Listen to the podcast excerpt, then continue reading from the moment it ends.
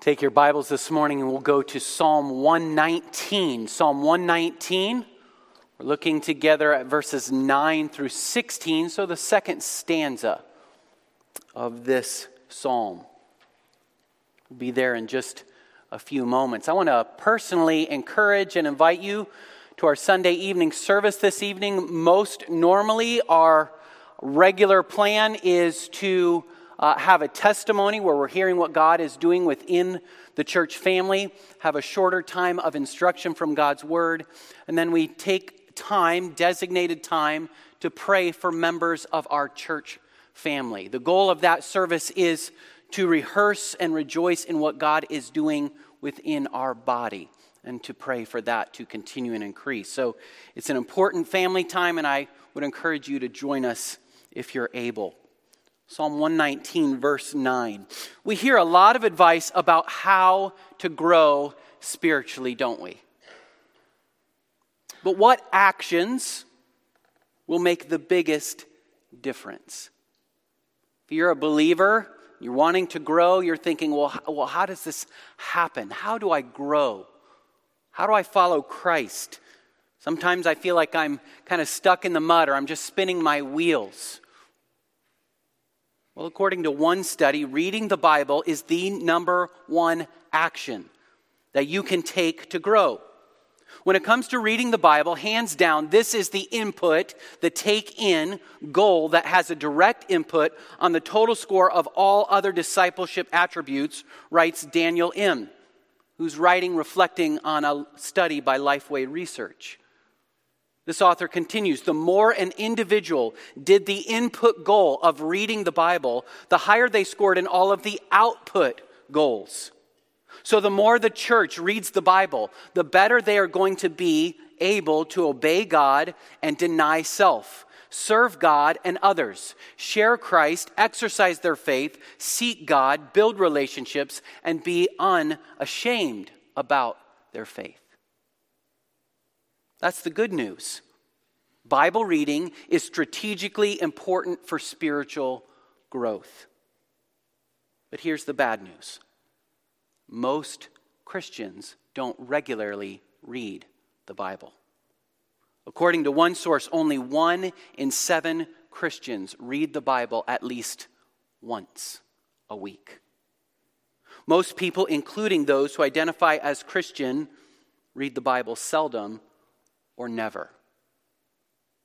Now, that may or may not be true about our church family, but we do want to make that personal for just a moment here.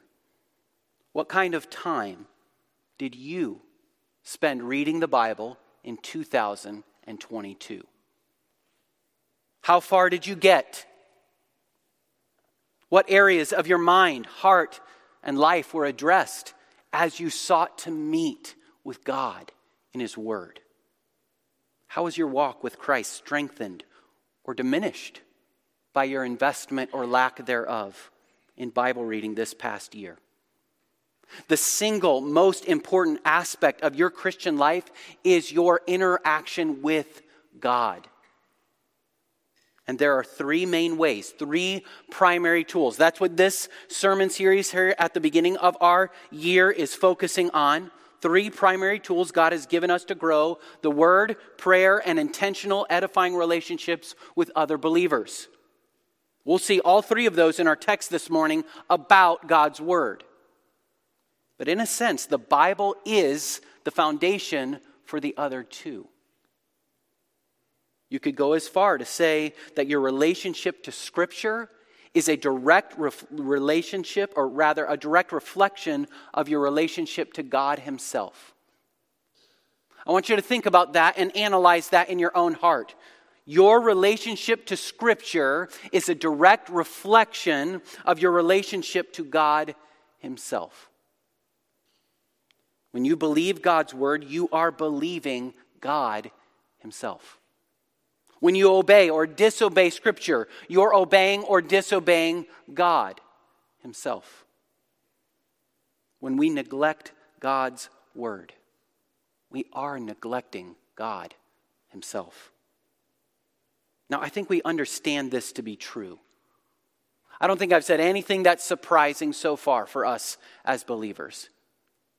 And yet, if you are anything like me, we regularly lose sight of the value and importance of God's word in our lives. We come up with silly excuses like, I'm just too busy. But, but make a comparison. Compare the time you spent on Instagram or some other social media or Netflix or whatever your streaming service is. Add up that time and compare it to your time in the Word. Are we really too busy? Is that really a legitimate excuse? There are many good things we do in our lives, but if we're believing what we're saying, the number one way to get closer to God is spending time in the Word.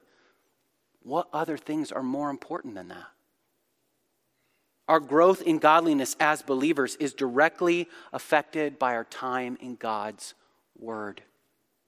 There's no such thing as a healthy believer who does not regularly spend time in God's Word. This sermon is meant to encourage us, challenge us to again renew our commitments to spend time in the Word. Again, as we look at Psalm one nineteen, we're not going to find many new truths that we've never heard before. But the encouragement is to do what we already know to do, to value, to esteem, to again raise before our eyes and our hearts the importance of God's Word.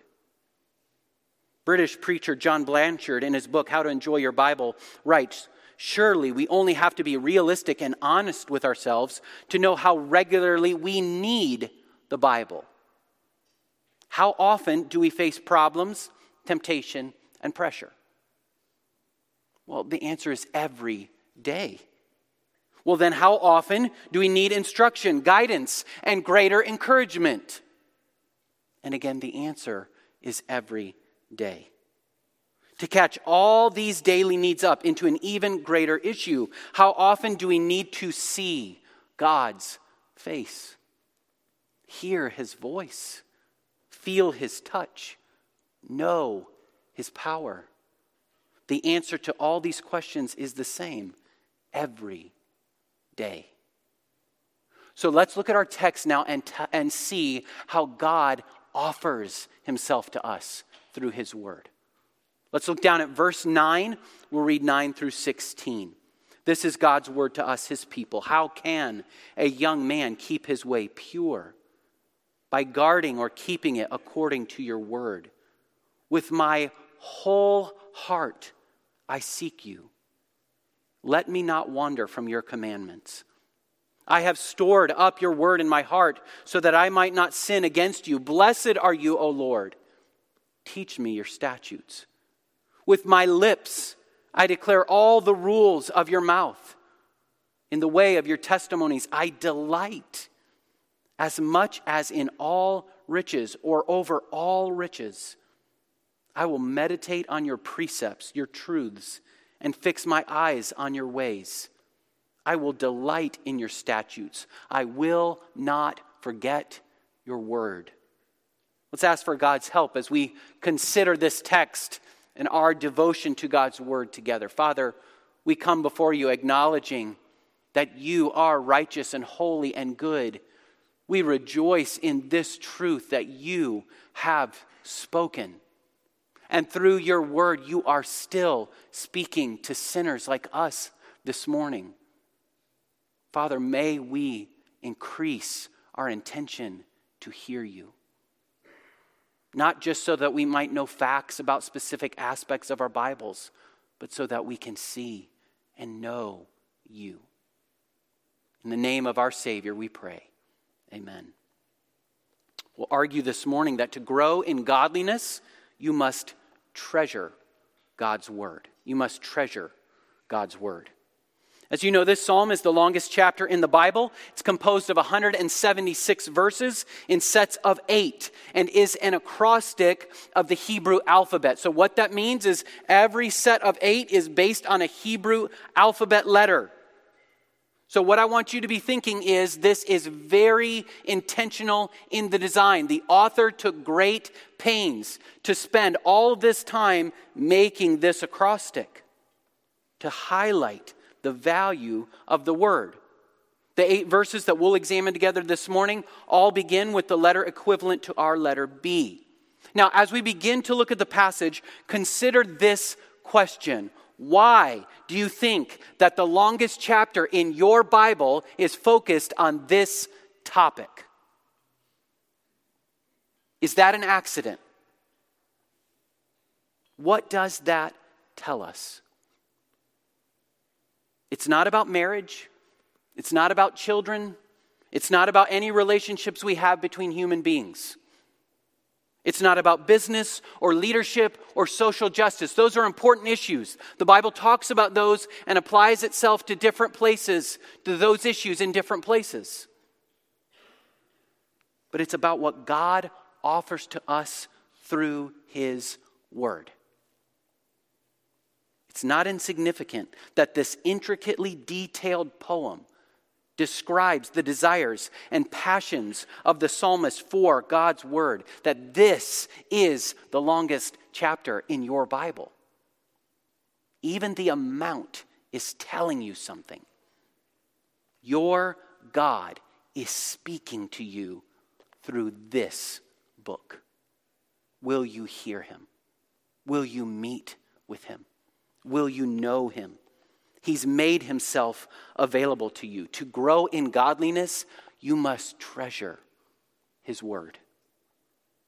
We'll see this psalm and divide it up into three sections. This section of Psalm one nineteen first.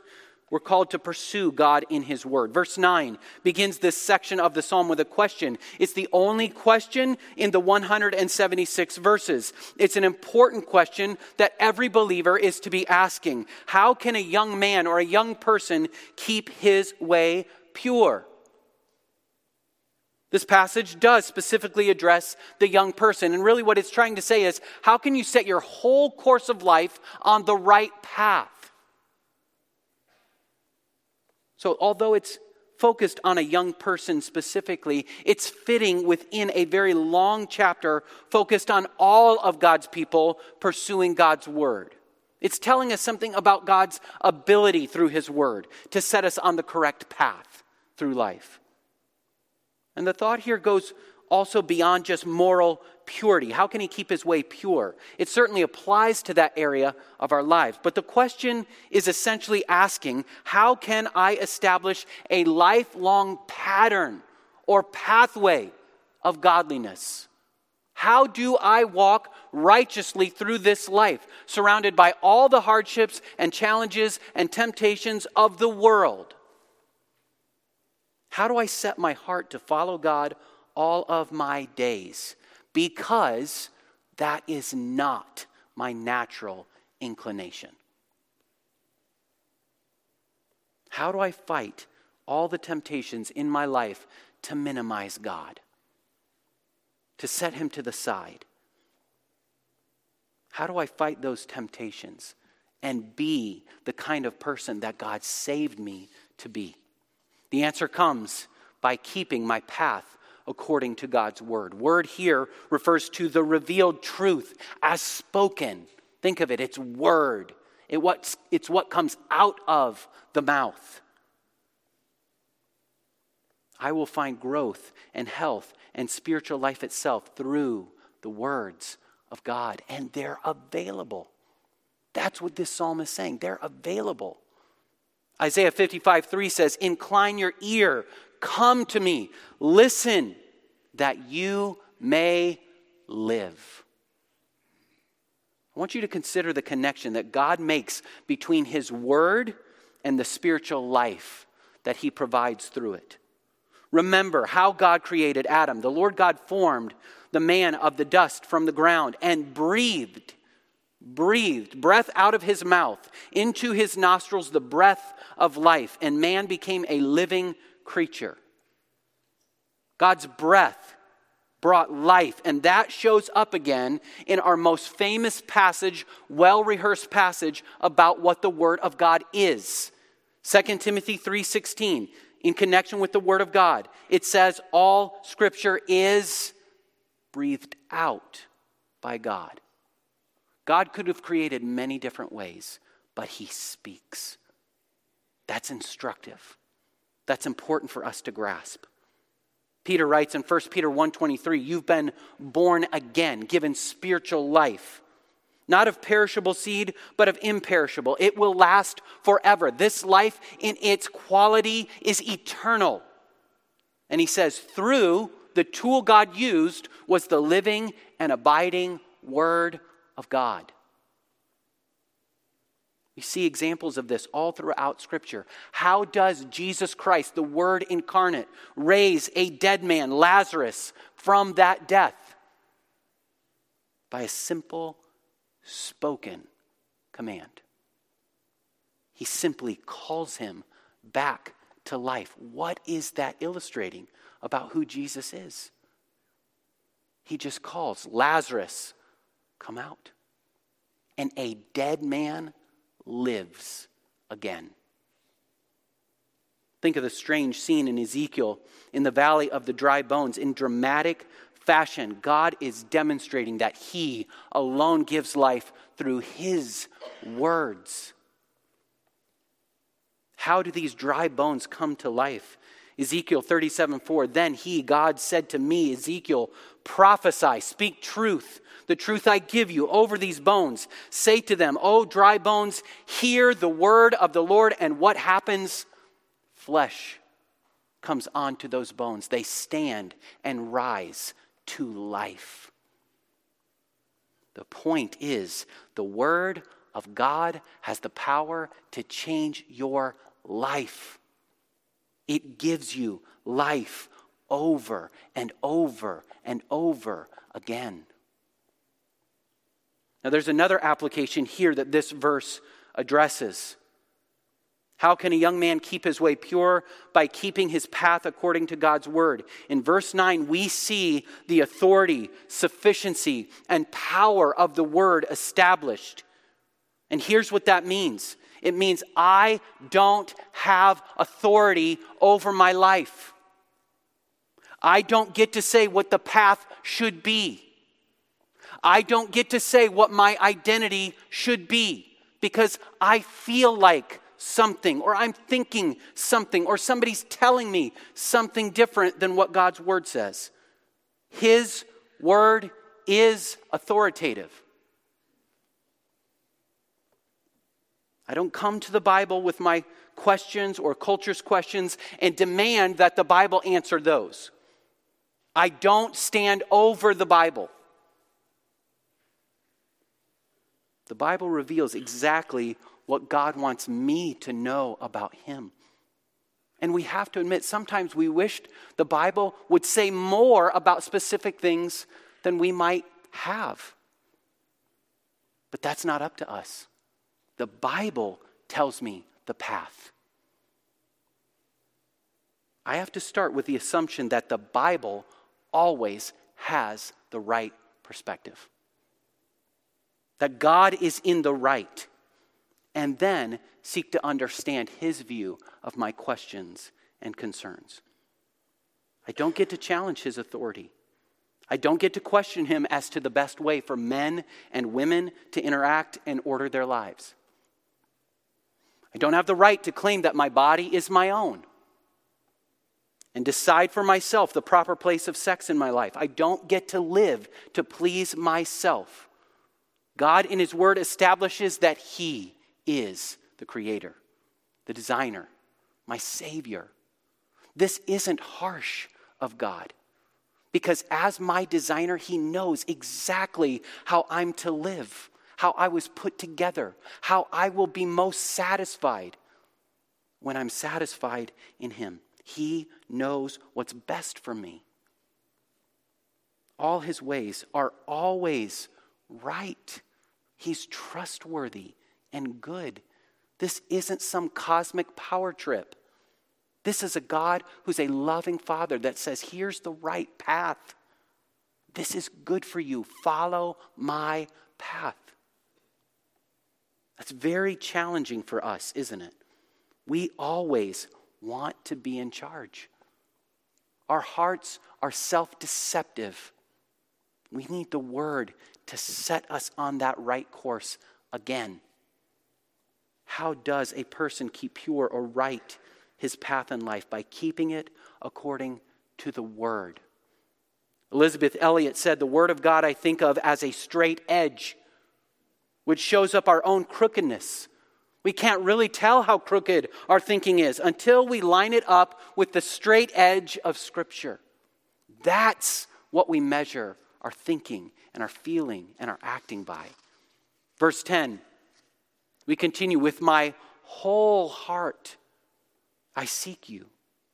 Let me not wander from your commandments." Notice here the object of the psalmist's pursuit. I seek you. Not interested in all the facts of the Bible, though those might be helpful for me to understand him. I am reading the word to know him, to meet with him. The believer's desire should be to go where God is known to be found, where God reveals himself to us. Psalm tells us it's in this word. Someone once said that some books we read, but the best books read us. They assess us. They make demands of us. They challenge us. They probe and press us. As a result, they're often not easy to read. And the Bible is often very much like that. It's meant to transform our lives from the inside out. It hasn't been given to us so that we can know about God. It's been given to us so that we can know God himself. So when we read, we're reading to meet him. Our first question as we read and study is, what does this text tell me about my God? A W Tozer wrote, "The Bible is not an end in itself, but a means to bring men to an infinite, or rather intimate and satisfying knowledge of God, that they may enter into him." Can you honestly say with the psalmist that you're seeking after God with your whole heart? I have to admit, I don't always do that. I very often stray. We are very divided creatures, aren't we? One minute, we are completely committed to following God. In the next, we're wandering off down a dangerous, self-indulgent path that will lead us into sin and its consequences. And notice the psalmist is recognizing this, because the very next thing he says in verse number ten, he prays, "Let me not wander." This is the first of two brief prayers in these eight verses. Listen to the warning that Solomon gives in Proverbs nineteen twenty-seven. "Cease to hear instruction, my son, and you will stray from the words of knowledge." So how do we continue to pursue God? How do we get back on the right pathway this morning? Get in his word. Don't just read the black and white markings on the page. That's not the point. You have to be absorbed into it and let it absorb itself into you. You have to read it for understanding. You have to take time. This means you'll have to read it more than once. You'll have to be asking questions of the text. You have to pray that God would give you a greater hunger and thirst for him, to seek to meet him in his word. And notice there's humility here in this prayer. God, I don't desire you like I ought to. I've often wandered after foolish, selfish, sinful pursuits. So help me not wander from you and your commands. Verse eleven, "I have stored up your word in my heart so that I might not sin against you." This is perhaps one of the most famous verses in all of Psalm one nineteen. The idea, though, of storing up God's word is not just that you take in as much as possible and you, you fill the storehouse. It's not just about quantity, but quality. Another translation of this phrase is, "I have treasured your word in my heart." So the point is about how we value the word. That must grow and grow. We all value different things. One of my children is a bit of a collector. Uh, I think that they may get that from me in some ways. But over time, we've seen a collection of rocks. A collection of rocks. Average, what we think is average rocks. Grow more and more until we had to get that gathering, that collection of rocks, moved out of the room. It was starting to become too big. But each rock caught the eye in such a way that it was desired to add to that collection. It was treasured. There was some sparkle or interesting feature that caused it to be valued. So there was a desire for more and more and more. It's okay that I don't see the same value in those rocks. For my little collector, those rocks are a treasure of sorts. More and more are wanted. Do you value God's word as a treasure seeker, as a collector? Are you storing up truths that you have learned? Are you taking in the word regularly, examining it, saying, what's special about this? Why should I value this? What is to be learned here? Are you taking it in, chewing it, discussing it, applying it to your life? As we do, this verse tells us God's word has the unique ability to keep us from sin. Think about that statement.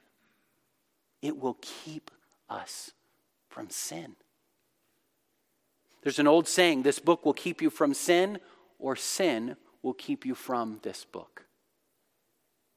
When te- temptations come, we must have the word readily available in our minds. It does not help to say, well, I know that's in there somewhere.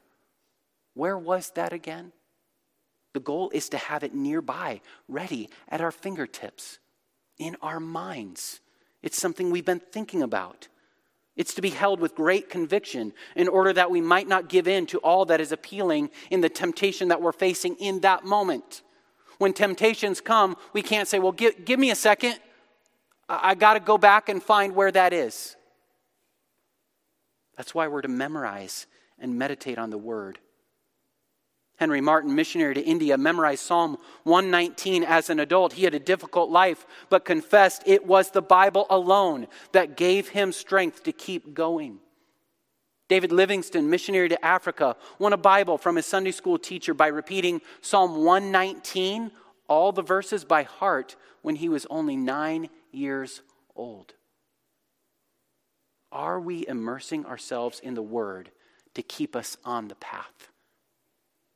Could we not improve our habits of meditation and memorization like these men who came before us? The goal isn't to say, well, that's that's the standard. But couldn't we do better than we already are doing if we treasure the word like we ought to? Can you imagine how your temptations, frustrations, struggles in life would be different if you were meditating on the word more regularly? Second, we're to delight in God through the word. Verse twelve says again, "Blessed are you, O Lord." There's an exclamation of praise and then a petition. Teach me your statutes. We can see in this verse again the pursuit of God in the praise, and then it's immediately followed by the petition. He's praying that he would know God more fully. He's saying, I see you as valuable. I want to know you more. Psalm twenty-five, verses four and five says, it's a prayer. Make me to know your ways, O Lord. Teach me your paths. Lead me in your truth and teach me. For you are the God of my salvation. For you I wait all the day long. I want you. It's a prayer for God to teach the psalmist more of his words and ways. And this prayer, teach me your statutes, is repeated eight times in Psalm one nineteen. This should be a regular and continual prayer in our hearts as we come before God's word. Every time it's opened, help me to hear. Teach me your ways. I like the balance with which Spurgeon explains this verse. He writes, the man of God exerts himself. He's not passive. He wants to know the word, but he does not trust himself. He knows that even his whole strength is not enough to keep him right unless his king shall be his keeper, and he who made the commands shall make him constant in obeying them. We need God's grace to obey. The psalmist is demonstrating that. And then verse thirteen, with my lips, I declare all the rules of your mouth. There's a focus on the mouth and speech. In this verse, notice how the author focuses on yet another part of the body. Scan back down through the psalm. Notice how many parts of his person he's identifying. He talks about his whole heart, his inner being, the seat of his mind and his emotions and his will. He talks about his lips and his eyes, his memory or his mind, his emotions. The point is to demonstrate this is a wholehearted pursuit of God. It's treasuring God through this word. And just think, this is the primary way to obey the foundational command to love him. You shall love the Lord your God with all your heart and with all your soul, and with all your might. And these words I command you today shall be on your heart. The psalmist isn't keeping what he's learning, though, to himself. He says, with my lips, I declare. This is part of the way we treasure the word. God's word is learned and treasured and absorbed and valued when we discuss it with others. We obey this verse when we sing together with our minds and hearts, engaged with the truth, even if it's not our favorite song. Colossians three sixteen, let the word of Christ dwell in you richly, teaching and admonishing one another in all wisdom. Do you see how big this is that Paul's setting up? And what's the way that we do this? Singing psalms and hymns and spiritual songs with thankfulness in your hearts to God. With my lips I declare. So we obey this passage when you actively engage and participate in our life group discussions. When you talk about what you're learning from the word with your wife, your friends, your children, you're obeying this text. You obey it when you talk to your pastors and teachers and express what specific aspect of the truth you appreciated from their teaching, from the word. You do this when you study God's word with other members of the church family. Now, it's certainly true that you cannot declare what you don't already possess. We're not going to talk about the word very often if we don't value it or possess it or have deep convictions about it ourselves. God never intends for our intake of the word to be a cul-de-sac, to end with us. Instead, he intends for every believer to be a conduit, a channel of truth in the lives of those around you. So can I encourage you, no matter how reserved you might be in personality, to engage in conversations around the word. That's what this psalm is telling you to do, is modeling for you to do. It doesn't mean that you have to have all the answers or speak all the time. But if you aren't verbalizing what you're learning, how will you encourage believers and let unbelievers know that you're following Christ?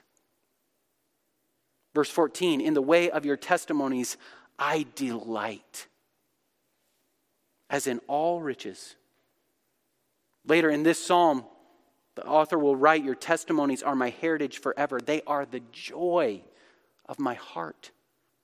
And again, I rejoice at your word like one who finds great spoil. Some of us take great delight in finding a bargain as we're shopping, don't we? It's fun to seek out the best deal and know that we got a great price for that item that we were seeking, that we valued. Others in our body enjoy studying investments or learning about valuable cars or some other kind of hobby that they value. The psalmist, who very likely knows what it is to have the best life, is probably one of the wealthy kings of Israel, perhaps David, perhaps Solomon, perhaps another leader of Israel. He says the word is the greatest treasure to possess. Solomon writes in Proverbs eight eleven, for wisdom is better than jewels. This is the richest king in Israel's history. Wisdom, God's word, is better than jewels. And all that you may desire cannot compare with her. This is wisdom from a man who spent great time and effort pursuing all the wrong things. And this is his conclusion. So what are you treasuring above God's word? Lastly, in verses fifteen and sixteen, commit to pursuing God through the word. Now notice the way the verbs are stated in these last two verses. They are stated in the future tense. That means they're stating a commitment. The psalmist is declaring his choice moving forward, expressing his desires for the future. I will meditate on your precepts, and I will fix my eyes on your ways. R. Kent Hughes writes in The Disciplines of a Godly Man, you must remember this, you can never have a Christian mind without reading the scriptures regularly, because you cannot be profoundly influenced by that which you do not know. If you are filled with God's word, your life can then be informed and directed by God. Your domestic relationships, your child rearing, your career, your ethical decisions, your in- internal moral life. The way to a Christian mind is through God's word. And Paul Tripp writes, the Bible speaks with power and practicality to everything you are facing and thinking and feeling.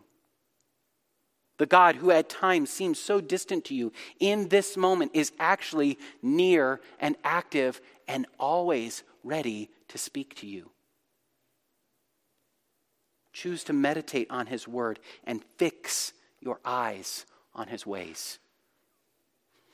Then finally, verse sixteen, this section concludes, I will delight in your statutes. I will not forget your word. This choice to delight in God's word is also repeated eight times in Psalm one nineteen. Now, perhaps at this point you've thought your desire and experience with God's word does not match up with the psalmist here. And in a sense, every single one of us, this, this is a high and holy ambition that all of us should be challenged and encouraged by. But maybe you're thinking, I, I don't delight in God's word like this. I've never felt like this. I don't find it very interesting. And if you're being honest, you find it quite dry and even boring. You may not understand how it works or what you're supposed to do when you come to spend time around God's word. Could I encourage you to find someone to talk to in order to help? You're not meant to do this alone. This is a common frustration for all believers at one point or another in their walk with God. We need each other to learn how to interact with God around his word. There is help available. One of the best books that I've read, that I've given out often, that we have available is Learning How to Read God's Word Better. It's called One to One. Come and see me. I'll make sure you get that book and find someone to walk through it with you. The Welsh pastor Jeffrey Thomas shares some wisdom on how to approach our daily Bible reading. He says, do not expect to master the Bible in a day or a month or a year. Rather, expect often to be puzzled by its contents. It's not all equally clear. Great men of God often feel like absolute novices when they read the Word. That's okay, he's saying. That's normal. My ways are not his ways. My thoughts are not his thoughts. This is going to take work. The Apostle Peter said that there were some things hard to understand in the epistles of Paul. The author writes, I'm glad he wrote those words because I have felt that often.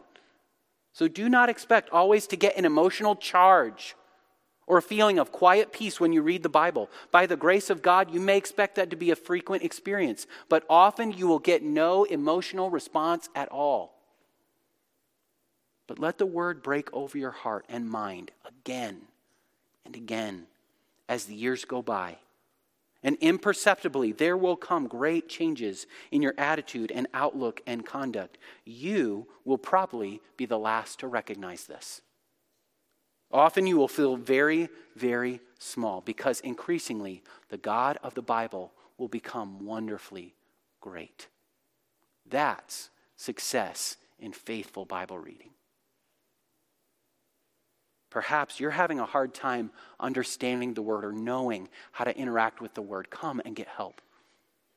But perhaps the Bible has never grabbed your heart or attention because you don't know the person that it's about. You've been trying to do this duty without the Spirit of God who wrote the Word of God, who will explain it to you.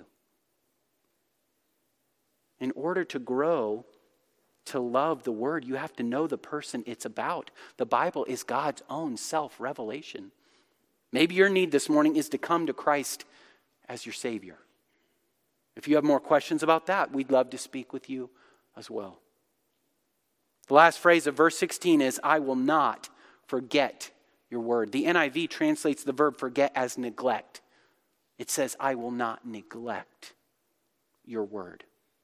This is the commitment we should be making this morning. After we've considered the rest of this text, Lord, I will not neglect your word. I want to know you. One believer today urges, put your nose into the Bible every day. It's your spiritual food. And then share it. Make a vow not to be a lukewarm Christian. As we begin to think of our conclusion, I want to ask this question. What is your plan this year for pursuing God in His Word? Perhaps you didn't do as well as you would have liked to this past year with your Bible reading. What's your plan for twenty twenty-three? It's been calculated that it takes seventy hours and forty minutes to read the entire Bible at a pulpit speaking rate. How easy would it be for you to listen to the entire Bible if you played it in your car on your way to or from work? There are many plans that you can choose from. You can go at any speed. You don't have to read through the Bible in a year. You don't have to do the plan that you, your friend is doing. You can go at any speed that you find most helpful. I'd be glad to point out all kinds of plans. I can help you. Other pastors, your friends here in church can help you. But my advice for you is to find somebody else in the body to read with and help keep you accountable. There are many, many groups like that going on through the week. But to be clear, the point really isn't about the plan you choose, but the God that you pursue. This, this book is the way He's chosen to reveal Himself. If you fail to read the Word, then you cannot get to know Him better. And you're removing from your life the most important restraint on your own sin nature. Don't be surprised you're not walking with God if you don't read and spend time with Him in His Word. You can't expect that coming to church and hearing the Word taught one or two times a week is enough to help your soul grow like you want to grow. Especially considering all the other things from the world that you're constantly taking in. This is written by an anonymous author highlighting the nature of God's Word. God's holy, inspired, inspired Word, the Bible, reveals the mind of God, the state of man, the way of salvation, the doom of sinners, and the happiness of believers. Its doctrines are holy. Its precepts are binding. Its histories are true. Its decisions are immutable or unchangeable. Read it to be wise. Believe it to be safe. Practice it to be holy. It contains light to direct you, food to support you, and comfort to cheer you. Here too, heaven itself is opened, and the gates of hell are disclosed. Christ is its central subject, our good, its design, the glory of God, its aim. It should fill your memory. It should rule your heart. It should guide your feet. Read it slowly, frequently, prayerfully. It is a mine of wealth that you will never begin to plumb the depths of. It's a paradise of glory and a river of pleasure. It is given to you in life. It will be opened at the judgment. It will be remembered forever. It involves the highest responsibility. It will reward the greatest labor. Owned, it is riches. Studied, it is wisdom. Trusted, it is salvation. Loved, it is character. Obeyed, it is power. It is the Word of God that lives and abides forever. So what kind of time will you spend reading God's Word in twenty twenty-three? How far will you get?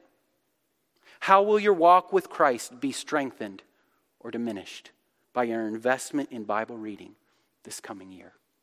Let's ask for His help, that we would know Him through His Word.